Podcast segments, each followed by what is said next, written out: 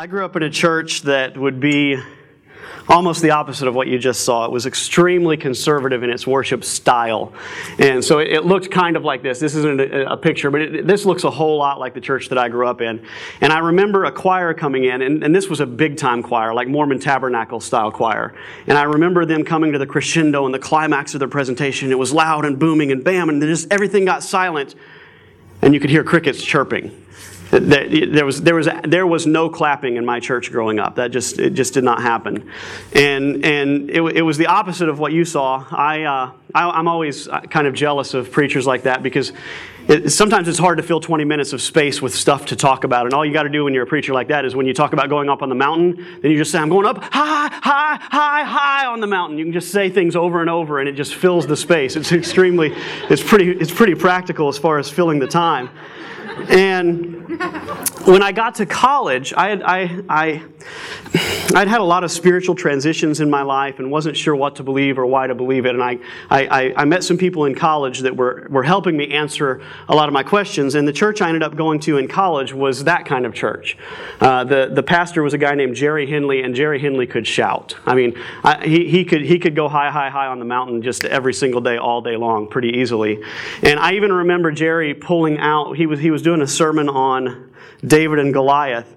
And when he, when he, he reached the part where David had knocked down the giant, he reached down in front of one of the church pews and he pulled up this big paper mache giant's head that, he, that had been cut off with blood and everything and just started doing, doing some more yelling. And it, it was, very, it was very demonstrative in this church. It was loud. Uh, people clapped. People prayed in tongues out loud and it tripped me out a whole lot at first. Uh, but there was something about it that kind of endeared it to me as well. I, I kind of thought, if God is the God of the universe and He really has done what the Bible seems to claim that He's done, it seems like something you ought to get excited about. And so I, I have this blessing of coming from this hybrid background uh, of, of a more. Uh, conservative, kind of cerebral view of faith, and then a real emotional, exciting view of faith. And I'm, I'm, I'm thankful for my entire background, that I came early on to love the Bible and what Scripture taught, and then that I also learned to express emotion and, and enjoy God. And, and what I found was in that second church, there was, there was this huge emphasis on the Holy Spirit. And a lot of times you'll hear the Holy Spirit referred to as the redheaded stepchild of the Trinity. It's kind of the, the, uh, the, the one redhead in the room laughs. Thank you, Sydney. Um, it, the Holy Spirit is kind of the third person of the Trinity that doesn't get a whole lot of attention. I, I, heard recently the Holy Spirit compared to a family photographer. And like, like my, my, my wife's mother hates to be in pictures, but she's a professional photographer. So we have all these family photos, and Jenny is in none of them. And the Holy Spirit is kind of like that. It's, it's, it, he, he kind of takes a background uh, position where he emphasizes the Father and the Son and makes the Father and the Son look good, but, but kind of gets ignored in a lot of circles. And I don't want to be a church that ignores the Holy Spirit, but I want to be a church that kind of understands the Holy Spirit and invites the Holy Spirit into our lives. Now, before I get into who the Holy Spirit is and talk about that, I, I want to mention a quote that I saw recently. And the quote went like this The presence of God is disconcerting. And this, this last week, my little daughter, who's two years old, had strep throat, and so she shared a bed with us for a couple of nights, which we normally don't allow at all. But uh, we have a we have a three month old and a two year old in the bed with us, and so the three month old is with my wife, and the two month old is up against me all night, and she starts with her head on the pillow and then ends with her feet in my eye. It's that sort of thing, and scratched me all night with her nasty claws, and it was just it was just terrible. But as a father, there's this there's this concern that I'm going to roll over onto her. So I didn't sleep at all. You know, it, I mean, a two year old you could damage.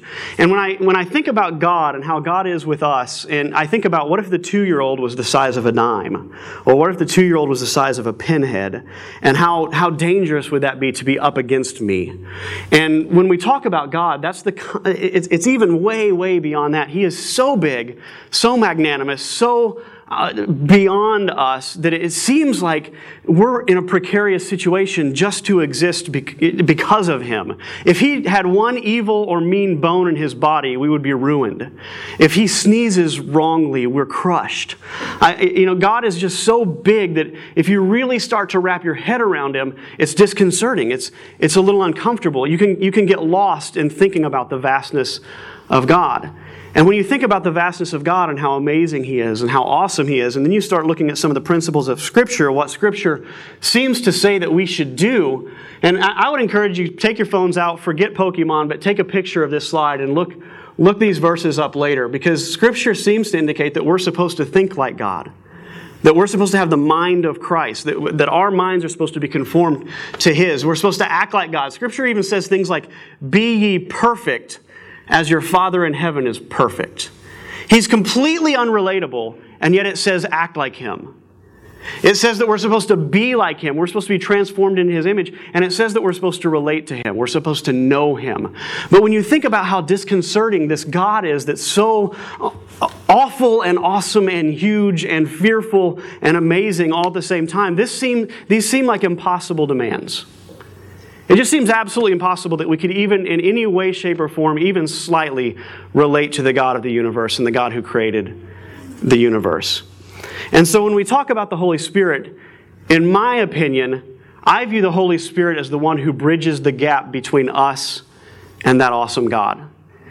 It's, it, it, the scripture teaches that, that the Holy Spirit is our helper and our comforter. It means we can't do it. We can't be like God. We can't relate to God. We can't think like God or act like God. But the Holy Spirit in us can do really amazing things that we couldn't possibly do on our own. So I see that as the job of the Holy Spirit. Want, if, you, if you read Scripture from the very beginning, verse 2 of the Bible, in the beginning, God created the heavens and the earth. The earth, the earth was without form and void, and darkness was over the face of the deep. And it says, The Spirit of God was hovering over the face of the waters. So, the very opening of the universe, it says the Holy Spirit was there. And if you flip to the back of the Bible, the last page of the Bible, the last chapter of the book of Revelation, it says this The Spirit and the bride say, Come. And let the one who hears say, Come. And let the one who is thirsty come. And let the one who desires take the water of life without price. So, in the very opening verses of the Bible, you see the Spirit of God hovering over creation. In the very closing verses of the Bible, you see the Spirit of God saying, Come, all of you who are thirsty, come. The Holy Spirit is a, is a massive part of Scripture. And we don't want to ignore the Holy Spirit. And so, when we talk about what does Scripture say, we're going to get into a whole lot of Scripture today uh, because uh, the, the Holy Spirit and teaching on the Holy Spirit, people, you can come across as a little kooky. And there are a lot of people that are kind of kooky out there when it, when it comes to the Holy Spirit. And I want to make sure that what we talk about is firmly grounded in Scripture. And so, we're going to, we're going to talk about a lot of Scripture today. Jesus seems to describe the Holy Spirit as a person. We th- a lot of times we think of the Holy Spirit as this nebulous force that will be with you always, and, and it's kind of just out there floating around. But Jesus referred to the Holy Spirit as a He. Says, When the Spirit of truth comes, He will guide you into all truth.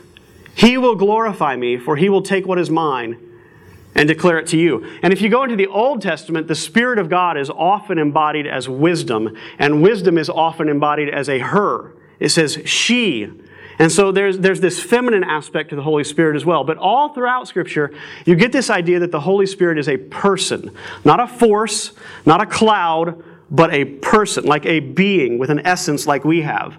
And so, what kind of person is the Holy Spirit? Well, if you continue to read Scripture, this, this, this puts the Holy Spirit in a pretty exclusive club. When Jesus talks about baptism, he says, Go and baptize in the name of the Father and of the Son and the Holy Spirit. It's a big deal to be included in that Trinity. When, when Jesus says this is who you're supposed to be immersed in Father, Son, and Holy Spirit, the Holy Spirit is right there with the Father and Son.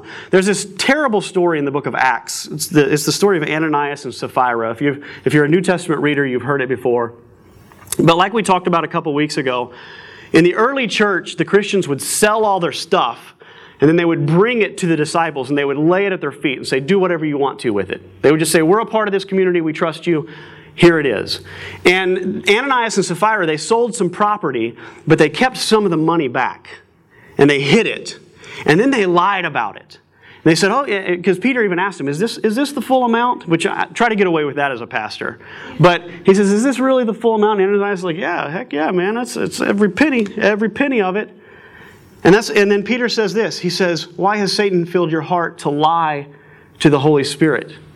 He says, You're not lying to man, but you're lying to God. So Peter says the Holy Spirit is God. You get Jesus putting the Holy Spirit up on a pedestal with the Father and the Son, making him God. You get Peter saying that he's God. And then the author of the authors in the New Testament often refer to the Holy Spirit as the Lord. And if you're dealing with Jewish people and you refer to the Lord, they know what you're talking about. They're talking about Elohim, Yahweh, Jehovah, the, the God of gods, the one God. And they refer to the Holy Spirit as the Lord. It says, The Lord is the Spirit, and where the Spirit of the Lord is, there is freedom. And we all, with unveiled face, beholding the glory of the Lord, are being transformed into the same image from one degree of glory to another. For this comes from the Lord, who is the Spirit. Now, I know there's this Charles Spurgeon, the Prince of Preachers. He, he, he says about the Holy Spirit this He's not merely a sacred influence, but a divine person, very God of very God. Now, I know that wrapping your head around the Trinity is difficult. There's, there's no question about it. If you, you know, Muslims will often ask, how does 1 plus 1 plus 1 equal 1? It doesn't make any sense. It seems like a logical fallacy to even believe in the Trinity. And I, I agree, it's, it's a very challenging question, uh, probably one of the most difficult questions, in my opinion, that, that Christians face. But I, I do want to say this you wouldn't expect the God of the universe, this disconcerting, amazing, fearful, awesome, amazing God, you wouldn't expect him to be something we could wrap our minds around. You, you wouldn't expect him to be in a category that we could just say, okay, this is what he's like. Now, I think when you get into the multidimensionality of God, I think the Trinity is, is uh, explainable in a sense, but it, it ain't easy. But there's all kinds of things in life that aren't easy to explain. For example, who are you? Like when we talk about the brain, are, are, are you your brain? And if you're if you are your brain, are, are you just the chemicals in your brain or is there something else there? Or are you your body? Are you your mind? Do you have a spirit? Uh, in, in the book, um, Benefit of the Doubt by Dr. Gregory Boyd, he talks about an experiment they did on people with in, in uh, neurosurgical situations. And what they would do is they would stimulate portions of the brain of the patients that would cause physical reactions in the body. So they would go in and they would stimulate a portion of the brain that might make your arm do this.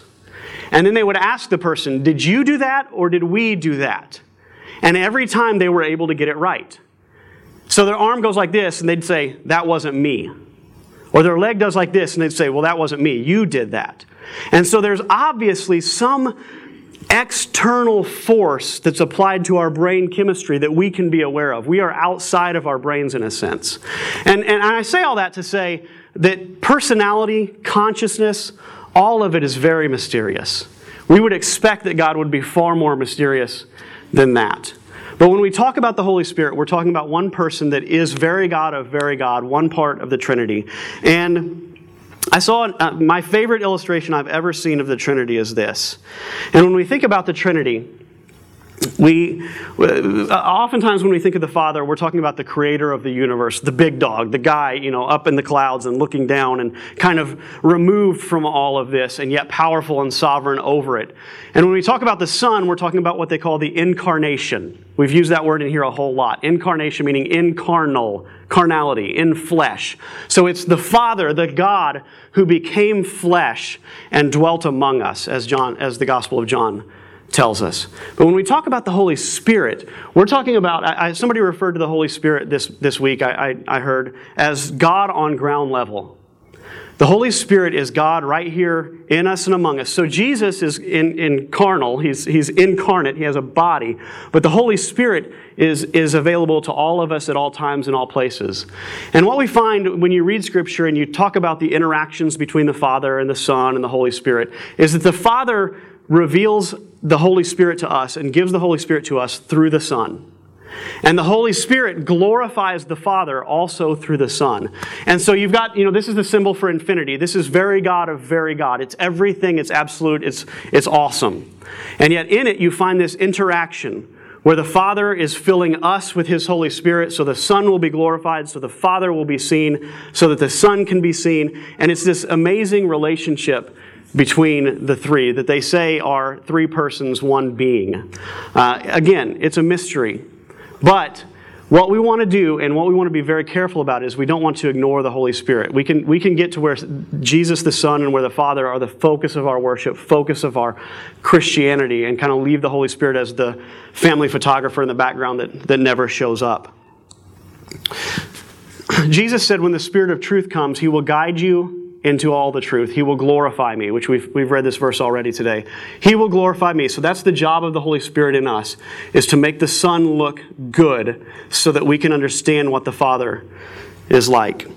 Now, at the beginning, I talked about how can we think like God? How can we act like God? How can we be like God? How could we possibly communicate who God is or even do a good job? When we even use words, we destroy our ability to talk about God appropriately. Words don't do God justice.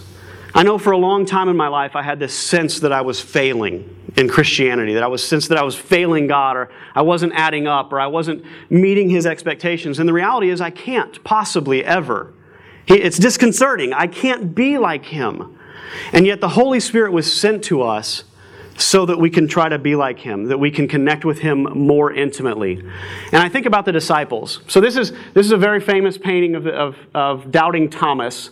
Uh, and, and, you know, of course, Thomas said, I'll believe that Jesus was resurrected when I can see the holes in his hands, when I can see the spear wound in his side. And this is a painting of him finally getting to examine that spear wound when Jesus appeared to them. And right after this, if you read scripture, Thomas falls to his knees and says to Jesus, My Lord and my God. It's when, it's when he sees that wound and he can stick his finger down in there and say, This is real, this is really you, that he's able to proclaim, Wow, and kind of relate and kind of connect. Now, to me, that ought to be good enough.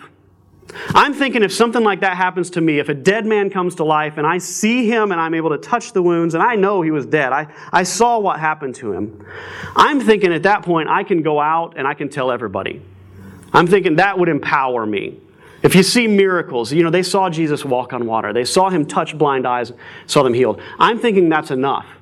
But Jesus made it pretty clear to them that it wasn't enough.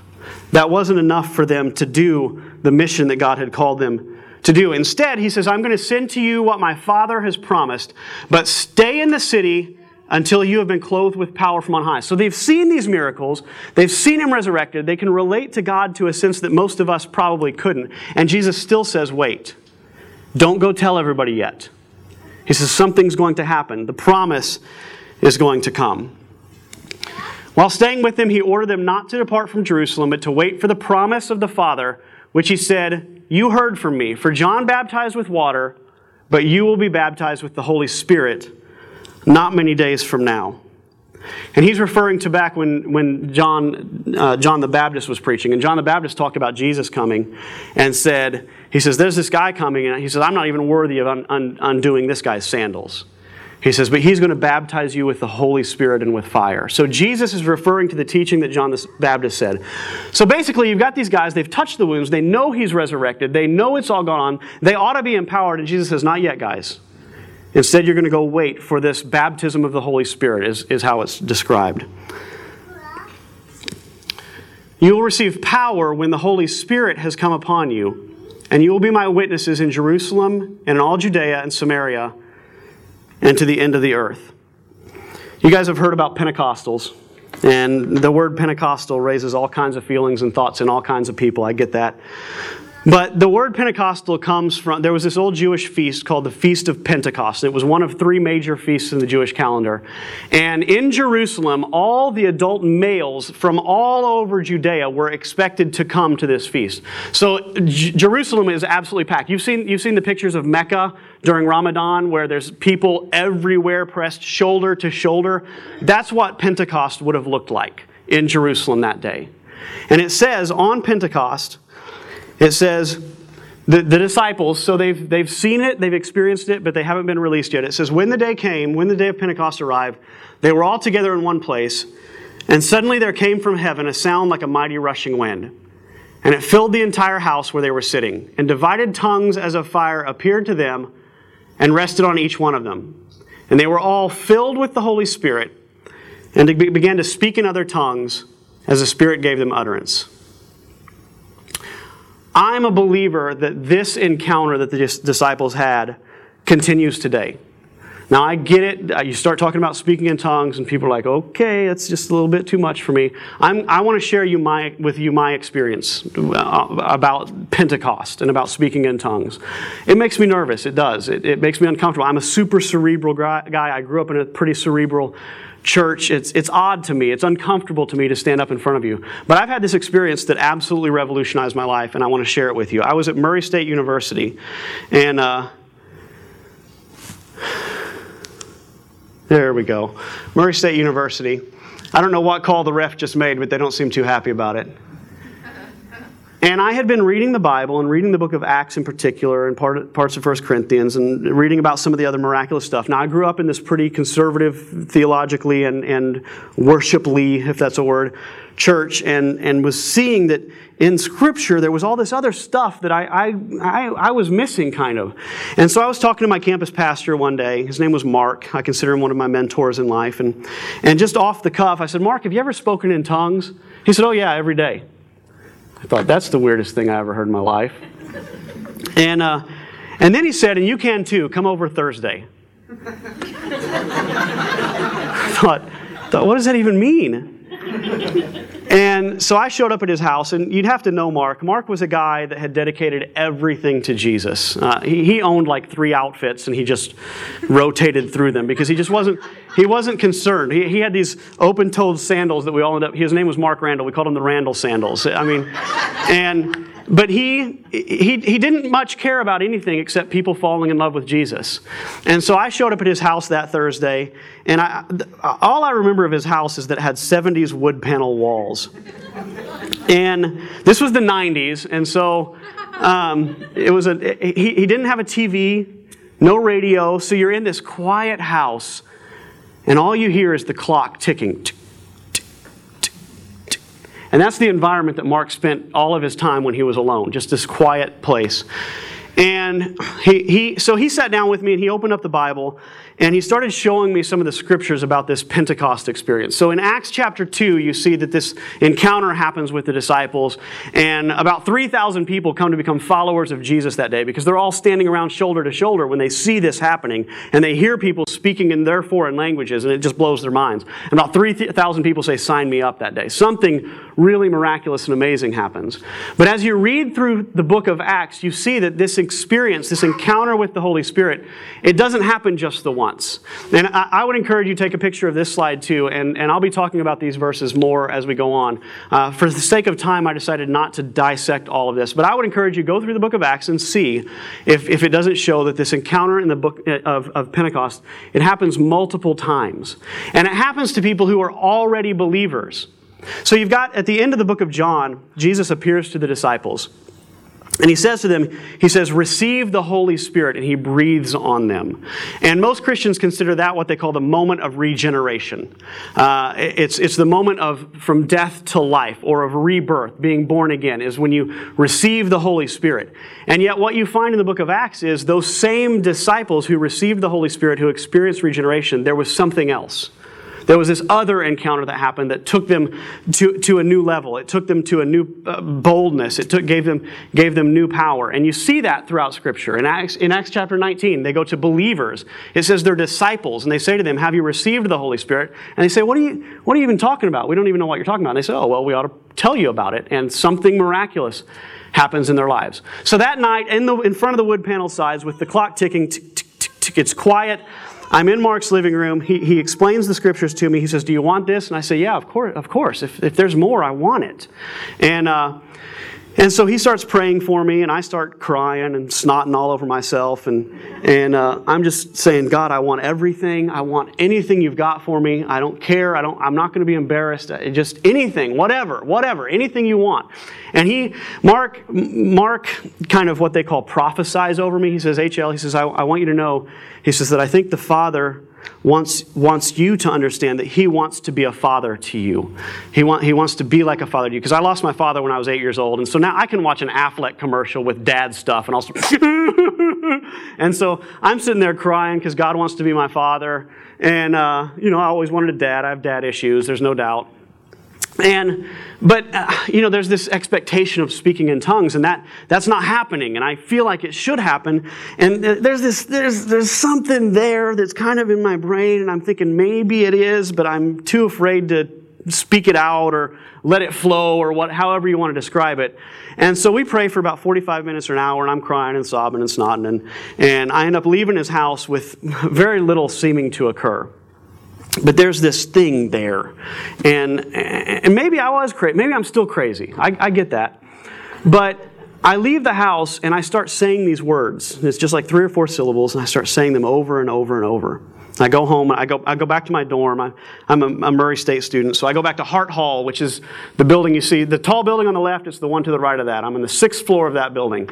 And I go back to that building and I sleep, and I'm saying these words over and over thinking what if i'm crazy? This is this may be nothing. And i go through the next day. I go to class and i barely remember the whole day because i'm in like this fog it's like something, something odd and weird is happening, and life just is, is different. It just, so, I can't explain how it was except to say there was a fog. And I went through the whole day. I talked to my girlfriend about the experience and said, This is what's going on, and I'm just, I don't know what to make of it, and maybe it's all just stupid. And I go back to bed that night, and I get in the bottom bunk. I have a room to myself, but I have bunk beds. And so I'm laying in the bottom bunk, and I'm staring at the top bunk. I've had so many encounters in, in bunk beds, it's amazing. I'm laying in the bunk and I'm staring up at it and I'm saying these, whole, these words over and over. And the only way I know to, know to describe it is that it happened.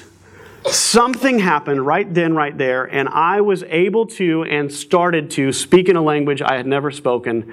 I'm, I'm speaking in tongues, and man, it is, it is there. It's whoa, whoa, whoa. And I'm like, whoa, this is crazy. And maybe it is crazy. I'm thinking that. Maybe, maybe this is just something ridiculous. And finally managed to get to sleep that night and i woke up the next morning and this is just a photoshop experiment but this to me sort of illustrates what happens to me because i've always said the next morning colors seemed brighter it's, it's the only way i've known how to describe it.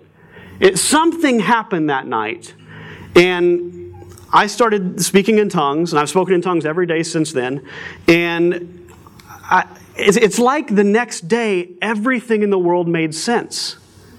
Before that, I was having a hard time relating to God, feeling disbanded from God, or, or, uh, cast out from God, feeling like I could never add up, feeling like I had no courage, feeling like I, I, I could never be what He wanted me to be. And the next day, everything seemed all right.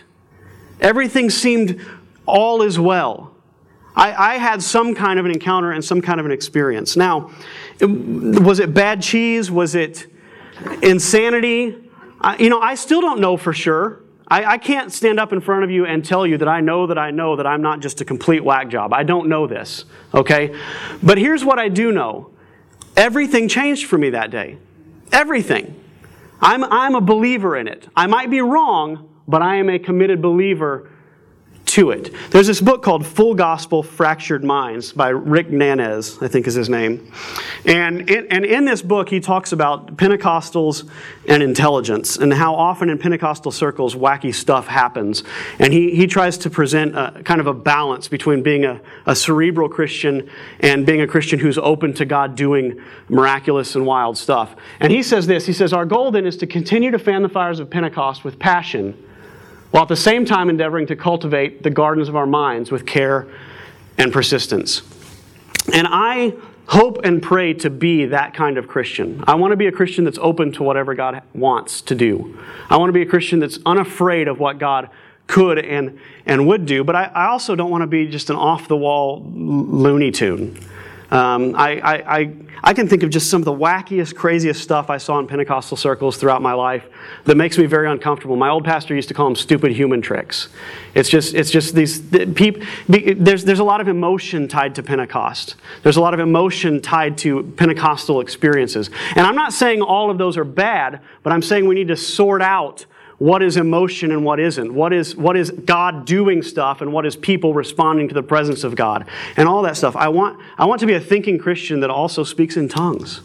And I, am I'm, I'm convinced that I, am convinced through the, a, a, a, line of a chain of belief that Jesus was resurrected from the dead. And if Jesus was resurrected from the dead, that a lot of the Bible does make sense. You can we, we have a whole series called "Can You Have a Brain and Be a Christian?" that you can look at on our website to kind of hear that line of reasoning. But I'm a believer in it. I feel like as a pastor who's experienced it, I would be at fault not to share it with you guys. As you can see, you know, we've been here a year and a half, coming up on two years. This is the first time I've talked about it. Um, you know, we, we are committed to majoring on the majors and minoring on the minors. I consider Pentecost a major minor, which means if, if you're here and you completely disagree with me, You're here and you say, Well, I interpret Scripture this way. You're still absolutely welcome here. And you're not going to hear me driving at home with you all the time saying, You got to believe this, you got to believe this, you got to believe this. However, I'm also going to be a guy that'll stand up and tell you, This revolutionized my life. And I could right now point out a whole bunch of people in the room that would say the exact same thing. I see people nodding at me right now. Some of you would be tripped out at some of your friends that speak in tongues every single day. Uh, I, I know people all over the world that have had a similar encounter, and it, colors seem brighter. The world made sense. Life kind of fell in line when this experience happened. So now, when I think about this disconcerting God and how big and amazing, I don't have to freak out anymore. Because it's not me connecting with Him, relating to Him, acting like Him, being like Him, thinking like Him. Instead, now it's the Holy Spirit in me that's, that's transforming me and, and shaping me. It's, it's, it's, out, it's out of my control, it's, it's somebody else. Now, I say all that, and I want to be very careful to mention what 1 Corinthians 13 tells us. 1 Corinthians 13 says, If I speak with the tongues of men and of angels, but I don't have love, I'm a noisy gong or clanging cymbal. If I have prophetic powers, a lot of times in the New Testament, when you hear people being baptized in the Holy Spirit, it says they spoke in tongues and prophesied. Uh, many times those two things come together. So that's what Paul's talking about here. He says, if I speak in tongues, even if I prophesy, if I have the mouth of God, I speak what God says. He says, but I don't have love. Even if I understand all mysteries and all knowledge, if I have all faith, I can remove mountains, but I don't have love, I am nothing. So I want to make it very clear. As far as I'm concerned, the major, major is this loving, amazing, incredible God that wants to love people like his children, that they are his children. He wants them to know him. He's revealed himself through the Son. However, I also think that he wants to do something in our lives and shape us and change us and mold us to where his presence doesn't have to be disconcerting. We don't have to feel far away. We don't have to feel like he's distant and scary and awful, but instead we can experience him God on ground level.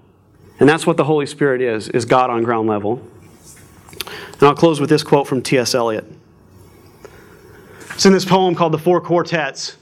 He says, The dove descending breaks the air with flames of incandescent terror, of which the tongues declare the only discharge from sin and error.